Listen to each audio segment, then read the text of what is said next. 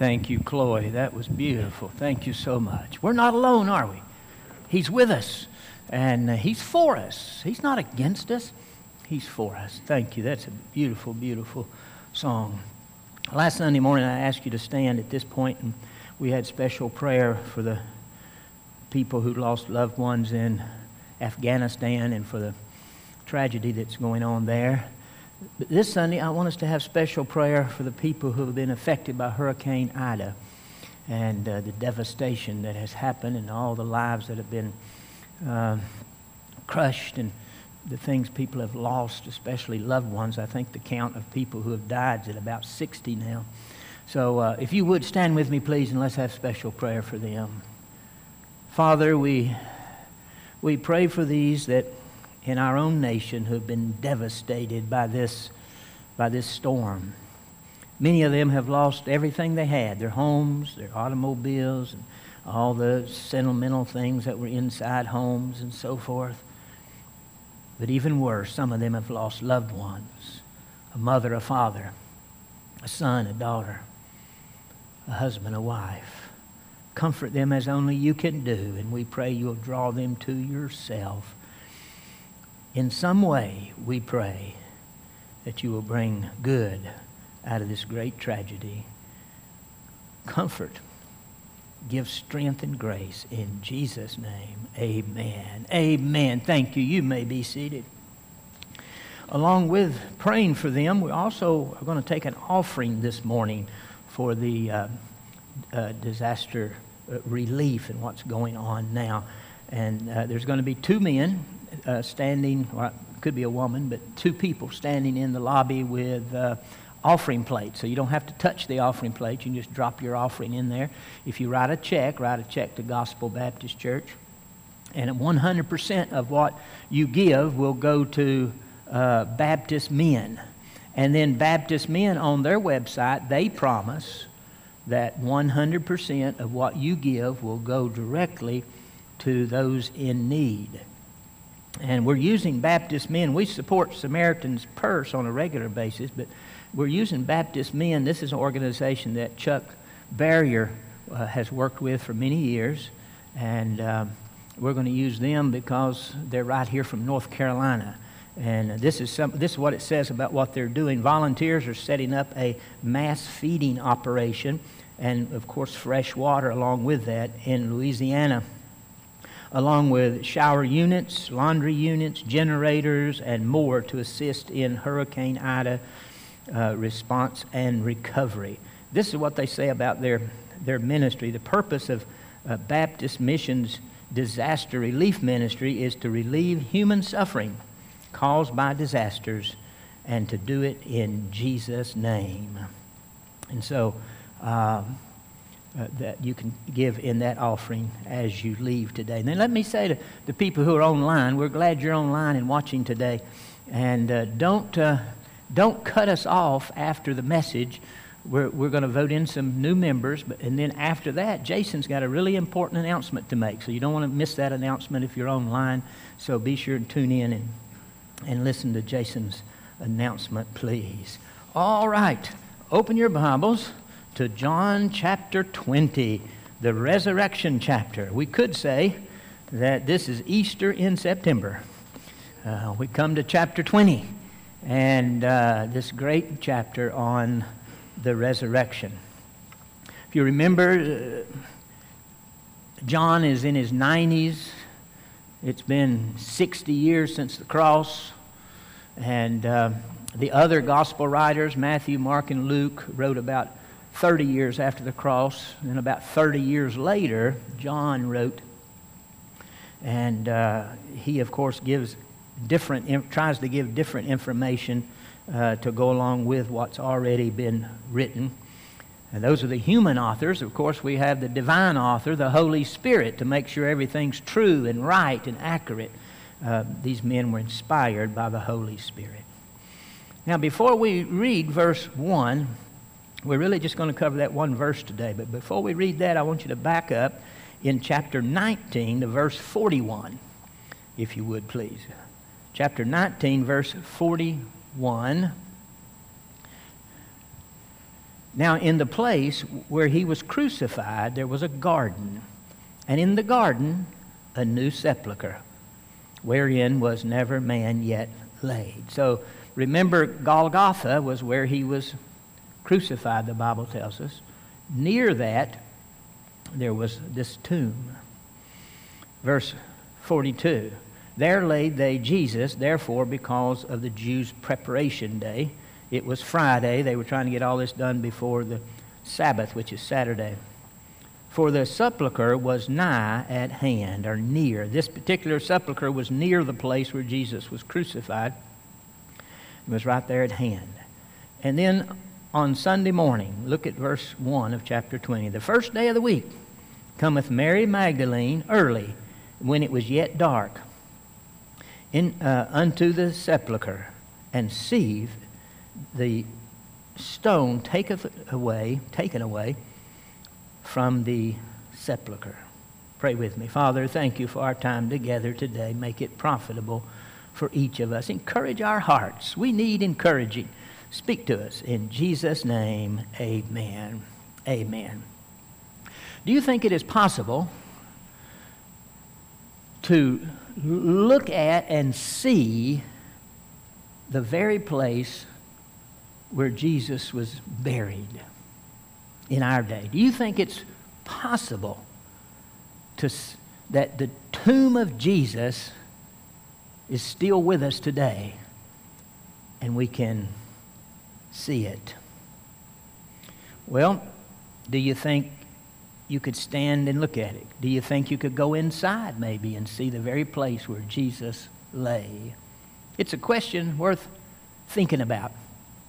Eight weeks ago, I shared with you uh, some places over in the Holy Land uh, where uh, uh, different people felt like Jesus was crucified. Today, we're going to look at those different places where they think Jesus was in the tomb. So if you look at your screen for a moment, I show you this is a, re, this is a picture of Jerusalem now. And one of those places is the uh, Church of the Holy Sepulchre right there in the middle. And mostly Catholics believe this is the place where Jesus was crucified and rose again.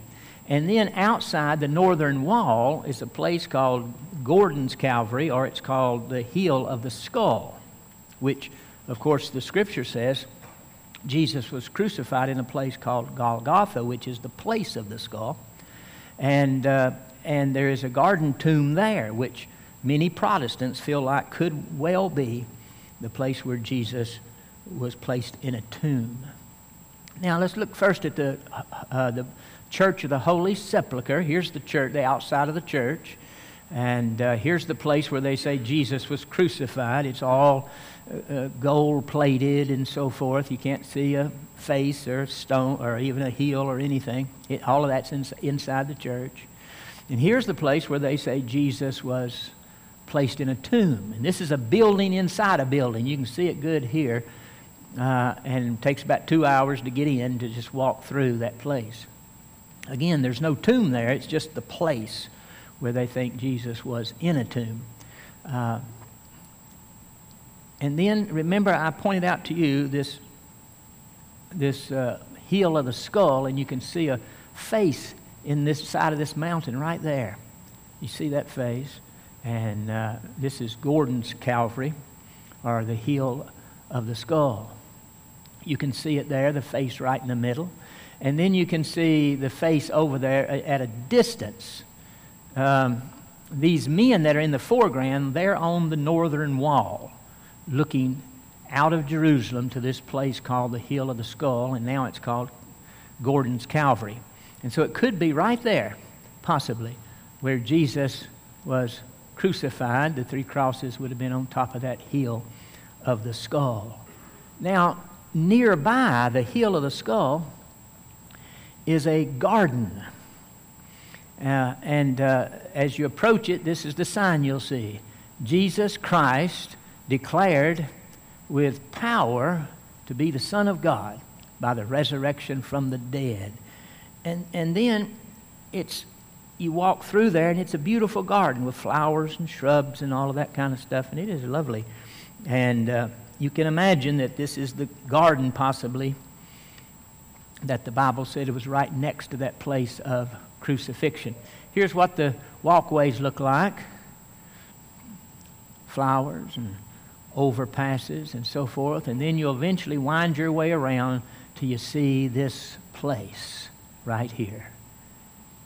Now, I know this is not scientific, but when, when I visited those places in the Catholic Church, called the Church of the Holy Sepulchre, I kept saying to the Lord in my heart, Lord, is this the place? Is, is this where you really were crucified? Is this where you were placed in a tomb?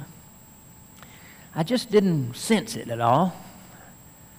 But when I came around the corner and saw this place, I was asking that same question, and it just seemed like, again, this is not a scientific thing, it just felt like to me this could be the place.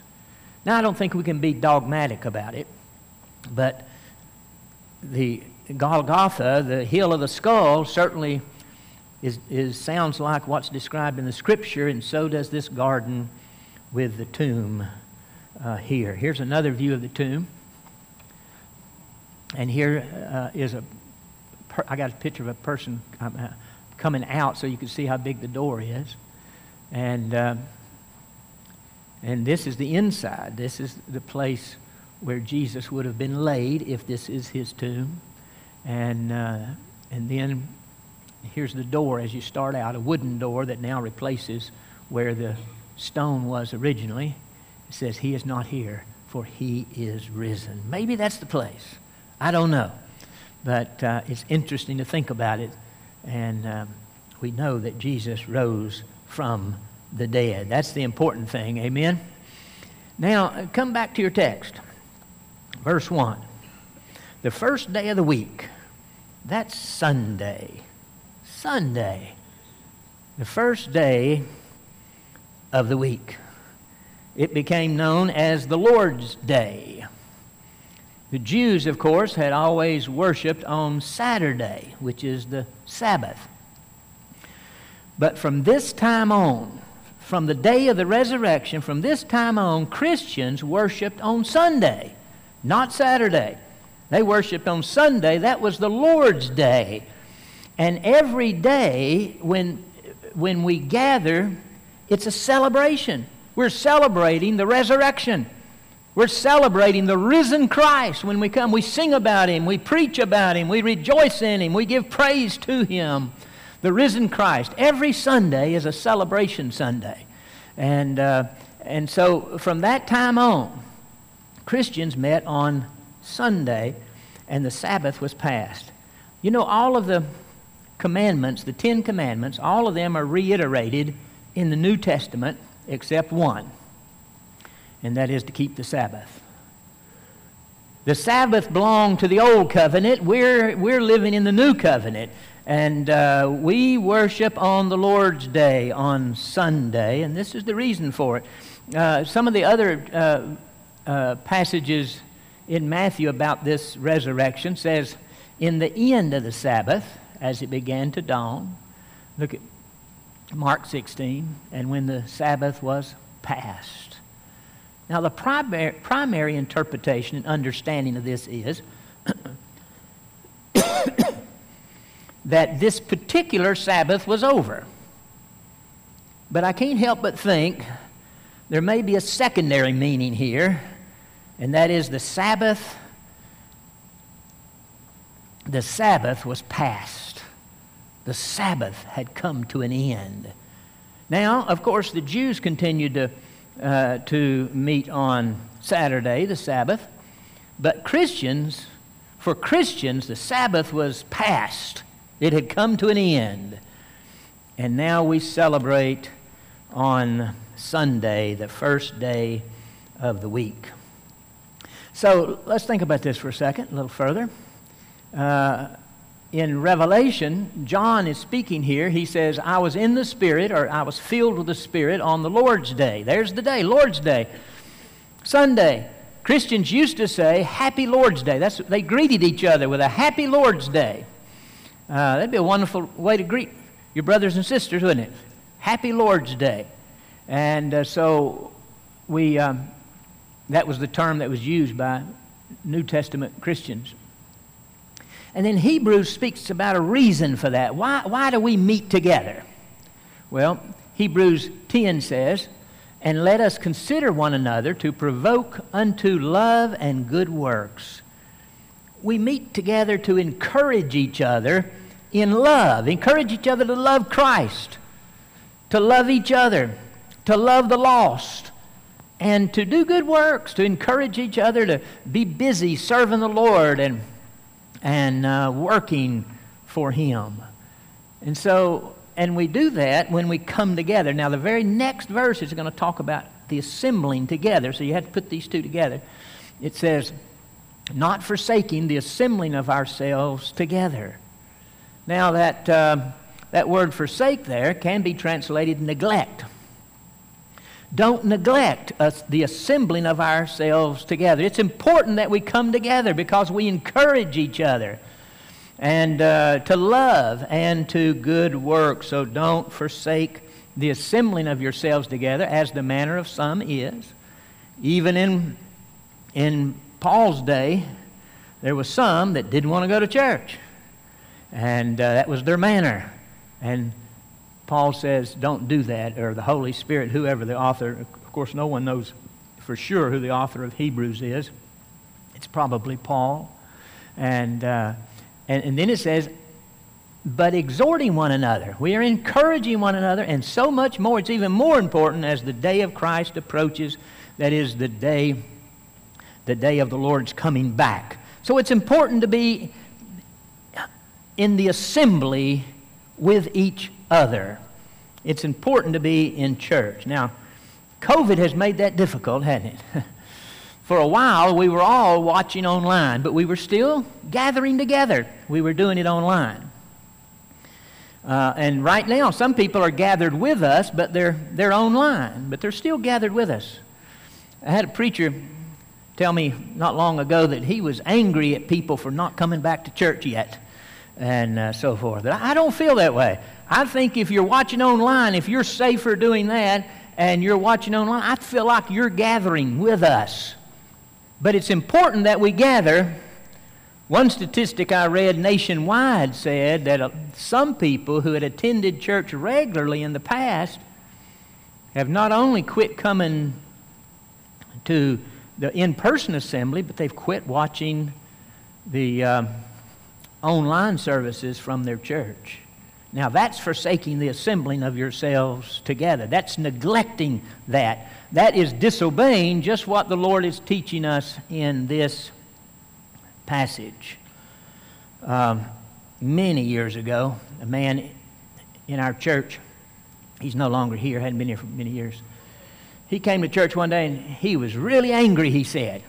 And he wanted to vent, you know, and tell me what was wrong. He said, we, we had a good neighborhood until somebody moved in and they mow their grass on Sunday. Man, he could barely get the words out of his mouth without sneering. You know, he was so angry about that.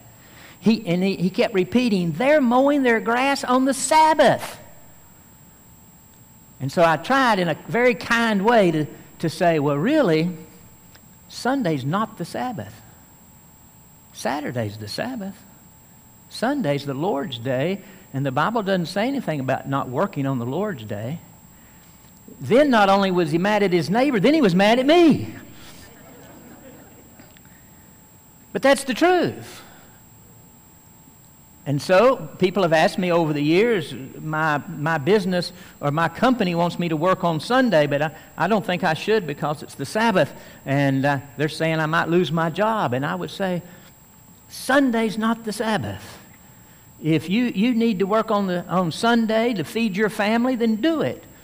The harm is, though, is getting away from the church meeting and neglecting or forsaking the assembling of ourselves together. Just don't do that.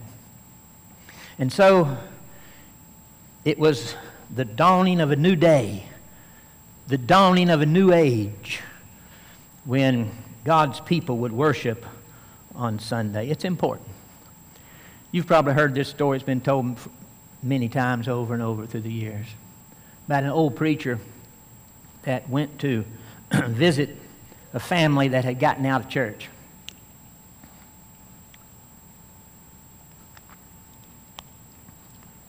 And the man said things like, Well, you don't have to go to church to go to heaven. And the preacher said, Oh, that's true. And then, you know, he would say, Well, you, you don't have to go to church to be saved. The preacher said, That's true. Meanwhile, the preacher had sat down next to the fireplace and picked up a poker. He was kindly piddling around in the fireplace. And while the man was talking, he slid one of the coals that was red hot. He slid that coal out on the hearth and let it sit there while the man was talking. And uh, the man said, uh, You know, you don't have to do this, don't have to do that. And so finally the preacher said, See that coal? When you get it away from all the other coals, it loses its fire, it loses its heat, and becomes cold. That's the way God's people do when they get away from the assembling of ourselves together. I think one of the greatest tricks, I've seen people fall into immorality, dishonesty through the years, but I think one of the greatest tricks Satan has is to get you out of going to church regularly. Then it'll be easier to get you to fall into an affair. It'll be easier to get you to do something dishonest because you're, you're away from the heat and the warmth that we give each other, how we encourage each other, and to love and to good works. So there's Sunday. It was a dawning of a new day. And then look at uh, the next phrase there, verse 1. The first day of the week cometh Mary Magdalene early, when it was yet dark, unto the sepulchre and seeth the stone taken away from the sepulchre. If you just had the Gospel of John, it would appear that uh, Mary is there all by herself. But that may not be the case. When you put all the Gospels together, it can be confusing. One Gospel says there was two ladies, one says there was three ladies, one says there was many as five ladies, and this one just mentions Mary. How can that be? Well, I assure you it is not a contradiction. But the Word of God complements itself. Let's look at those passages. But it's been confusing for a lot of people, so let's look at those passages. Look at uh, Matthew 28. Now, Mary Magdalene and the other Mary came to see the tomb. There's two in that one. And then Mark says, Now Mary Magdalene Mary, the mother of James, and Salome brought spices. There's three in that one. And then Luke 24 says it was Mary Magdalene, Joanna, Mary, the mother of James, and the other women with them. Now, we have, we have four people named. Mary Magdalene, by the way, is in every one of them. Uh, of course, John here it's just Mary Magdalene that's mentioned. So when you put those together, you have Mary Magdalene, Mary the mother of James, you have Joanna, and then if you add women, that's at least two. If you take Salome from Mark and put him down in, I mean, put her down in Luke, then you've got uh, uh, four, and then since there were women, you got at least one more. So there was as many as five women. When you put it all together, there was as many as five women. So, why does John just talk about Mary Magdalene? Well, it could be that the ladies had agreed to get there at the tomb and that uh, Mary got there earlier than everybody else, you know. Their smartphones weren't working well, and so they, uh, the timing was a little off, and, you know, they got there 15 minutes apart or 20 minutes apart. You know, that would be easy to do back then. So that's a possibility. The problem with that is verse 2. Look, at, look down at your Bible at verse 2. Then she runneth and cometh to Simon Peter and to the other disciple, that's John, whom Jesus loved, and saith unto them, They have taken away the Lord out of the sepulchre, and we know not where they have laid him. Notice that pronoun we. It's not a singular pronoun, it's a plural pronoun. Mary is saying this to Peter and John. She says, We don't know where they put him. now, if it was only her, she would have said, I don't know where they put him. So apparently, those other women were with her when they found the tomb empty. Maybe the whole group of five or more. So that's probably not the case that she got there earlier than them and left before they got there. So here's probably what happened. They were all there together. They see, together, they see the empty tomb, and the other ladies stay there.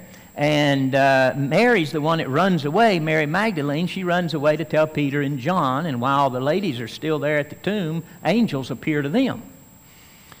and that's the, uh, I think, the best way to understand that. By the way, I've got a paper for you that looks like this. So be sure and get one of these. It's put out by Dallas Theological Seminary. And uh, it's uh, order of the resurrection morning and the uh, the 40 days of Jesus' uh, post resurrection ministry. And so pick one of those up and it'll help because we're going to be talking about those things in the future when we're talking about uh, the resurrection. Read it and study it a little bit and think about it. So here's the, uh, the second possibility as they all come together and they're all five there. If that's the case, why in the world John didn't mention? He only talks about Mary Magdalene. Well, think with me for a moment. Let me tell you a little illustration parable story. Suppose with me for a moment that the kids from Gap were, were on a Tuesday playing out in the, uh, on the playground equipment. And uh, Christy and Pam, the directors, they were out there with them. And uh, one of the boys fell and, and broke his arm and somebody comes running in and tells the staff, so and so fell and broke his arm, and all the staff go running out there. Now, that's the scenario. Now, the, the Christy and Pam are the angels. Bear with me now.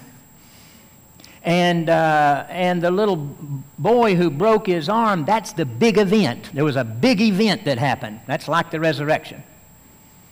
The five staff members that ran all ran out there, they're like the women going to the sepulcher. Now they get out there, and one of them's calling on, you know, 911, another one's calling the parents, and they're trying to get up with the parents and can't get up, so somebody else is using the phone. And Karen, Karen was one of the staff, and Karen just reaches down, picks the boy up, carries him to her car, puts him in the car, takes him to the hospital to get him treated. Now, that's the story. Now, suppose 60 years later, I'm telling that story. And I'm, I'm really talking about Karen. So I say something like this I remember a time when little so and so fell and broke his arm out in the playground, and Miss Karen ran out there, scooped him up, put him in her car, and took him to the hospital. I didn't mention the two angels that were there, or the two directors. I didn't mention the rest of the staff that went. I only mentioned Karen. Am I lying? No. Am I withholding information? No. I'm just telling about Karen. If you would ask me and say, was she the only one there? I'd say, oh, no, there was some other staff people there too. But I'm telling about Karen. John is telling about Mary Magdalene. Mary is the focus here. She's going to be the first one to see the risen Christ. Jesus chose her. What an honor. He chose her to be the first one to see him.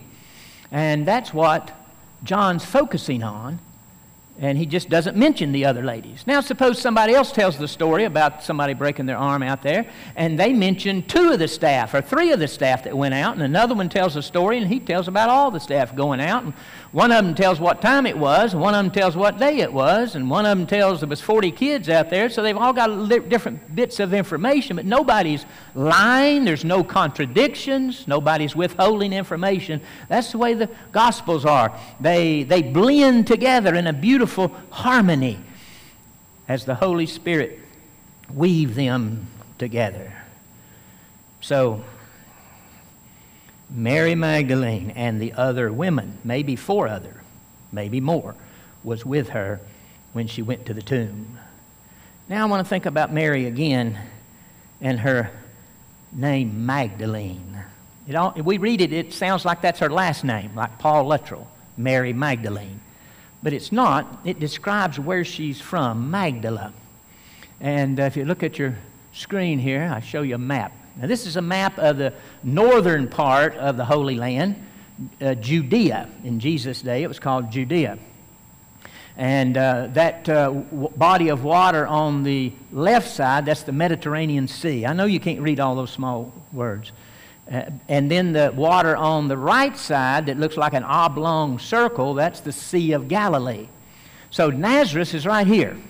That's where Jesus grew up. Capernaum is right here. That was Jesus' headquarters for his ministry.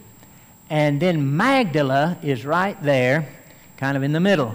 And it's right on the shore of Galilee. So it was kind of a fishing town. So Mary Magdalene means she was Mary from Magdala. Just like Jesus could be called a Nazarene because he was from Nazareth. I could be called a Tennessean because I'm from Tennessee. And on and on it goes. So she was Mary Magdalene, Mary of Magdala. Now, twice in the Bible, in the New Testament, we're told that Mary had seven demons, and Jesus cast seven demons out of her. Now, think about that. What in the world would somebody with seven demons look like? What would they do? What would their behavior be?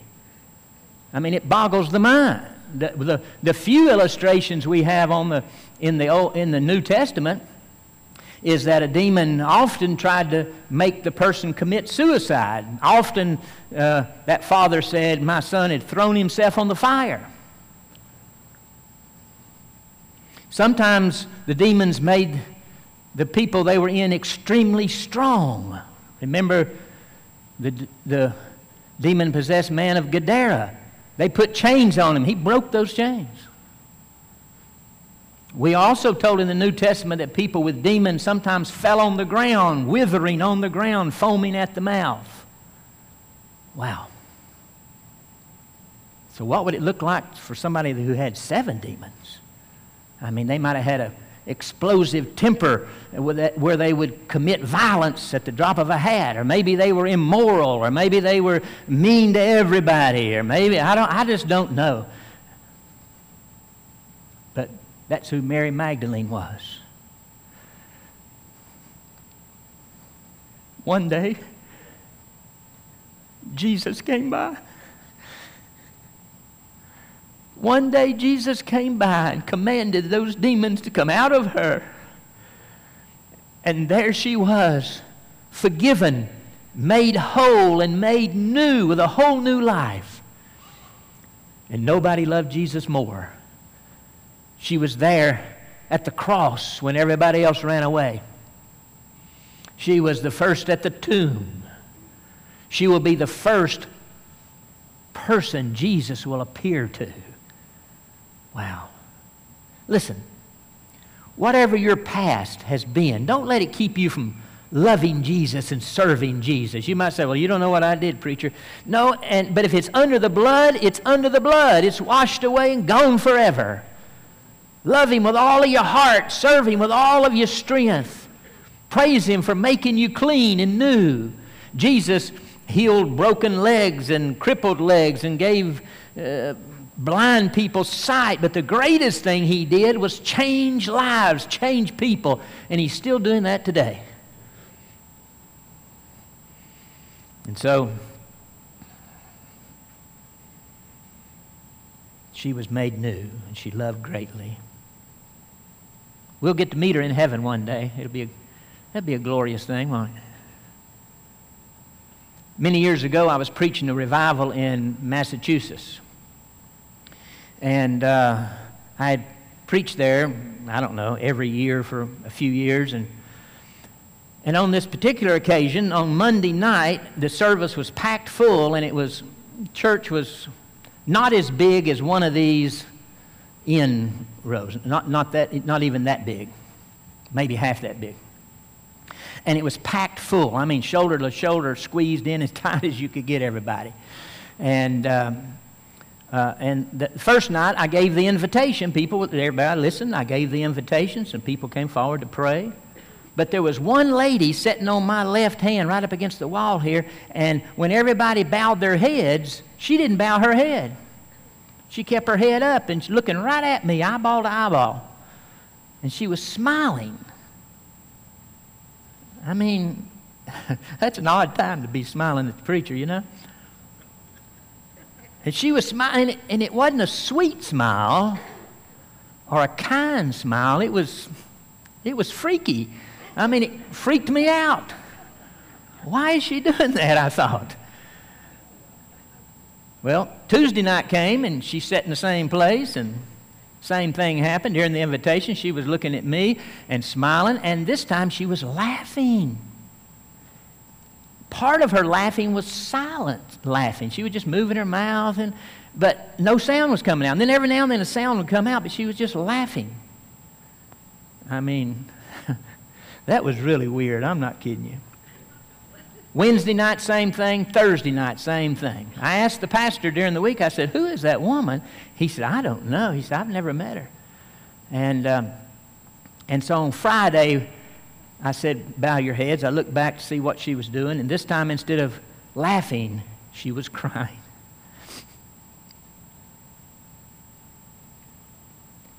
She slipped out of her chair and came down and knelt at the front of the church. And I don't remember if I did it or the pastor or somebody prayed with her. And she called on Christ to be her Savior and Lord. She was so happy. She smiled differently after that. And, uh, and so later, the pastor found out what her story was. She had lived a very wicked life. And she was part of a, a group of witches. And she believed to have supernatural power that came from the occult world. And she came to that revival to, uh, to stop it to stop me and to stop that revival from taking place. And that's the reason she was freaking me out with that smile. She came to stop it, but instead she heard the gospel of Christ and was made new. She was just a few days away of taking her, her final oath to become the 13th person in a particular coven of witches. But she found Christ. I asked the pastor years later, she was still serving the Lord, still loving the Lord, fit right into the church, loved the Lord Jesus, served him like Mary Magdalene, who had seven demons, but now had been set free and cleaned up and given a new start. And now she was loving Christ with all of her heart.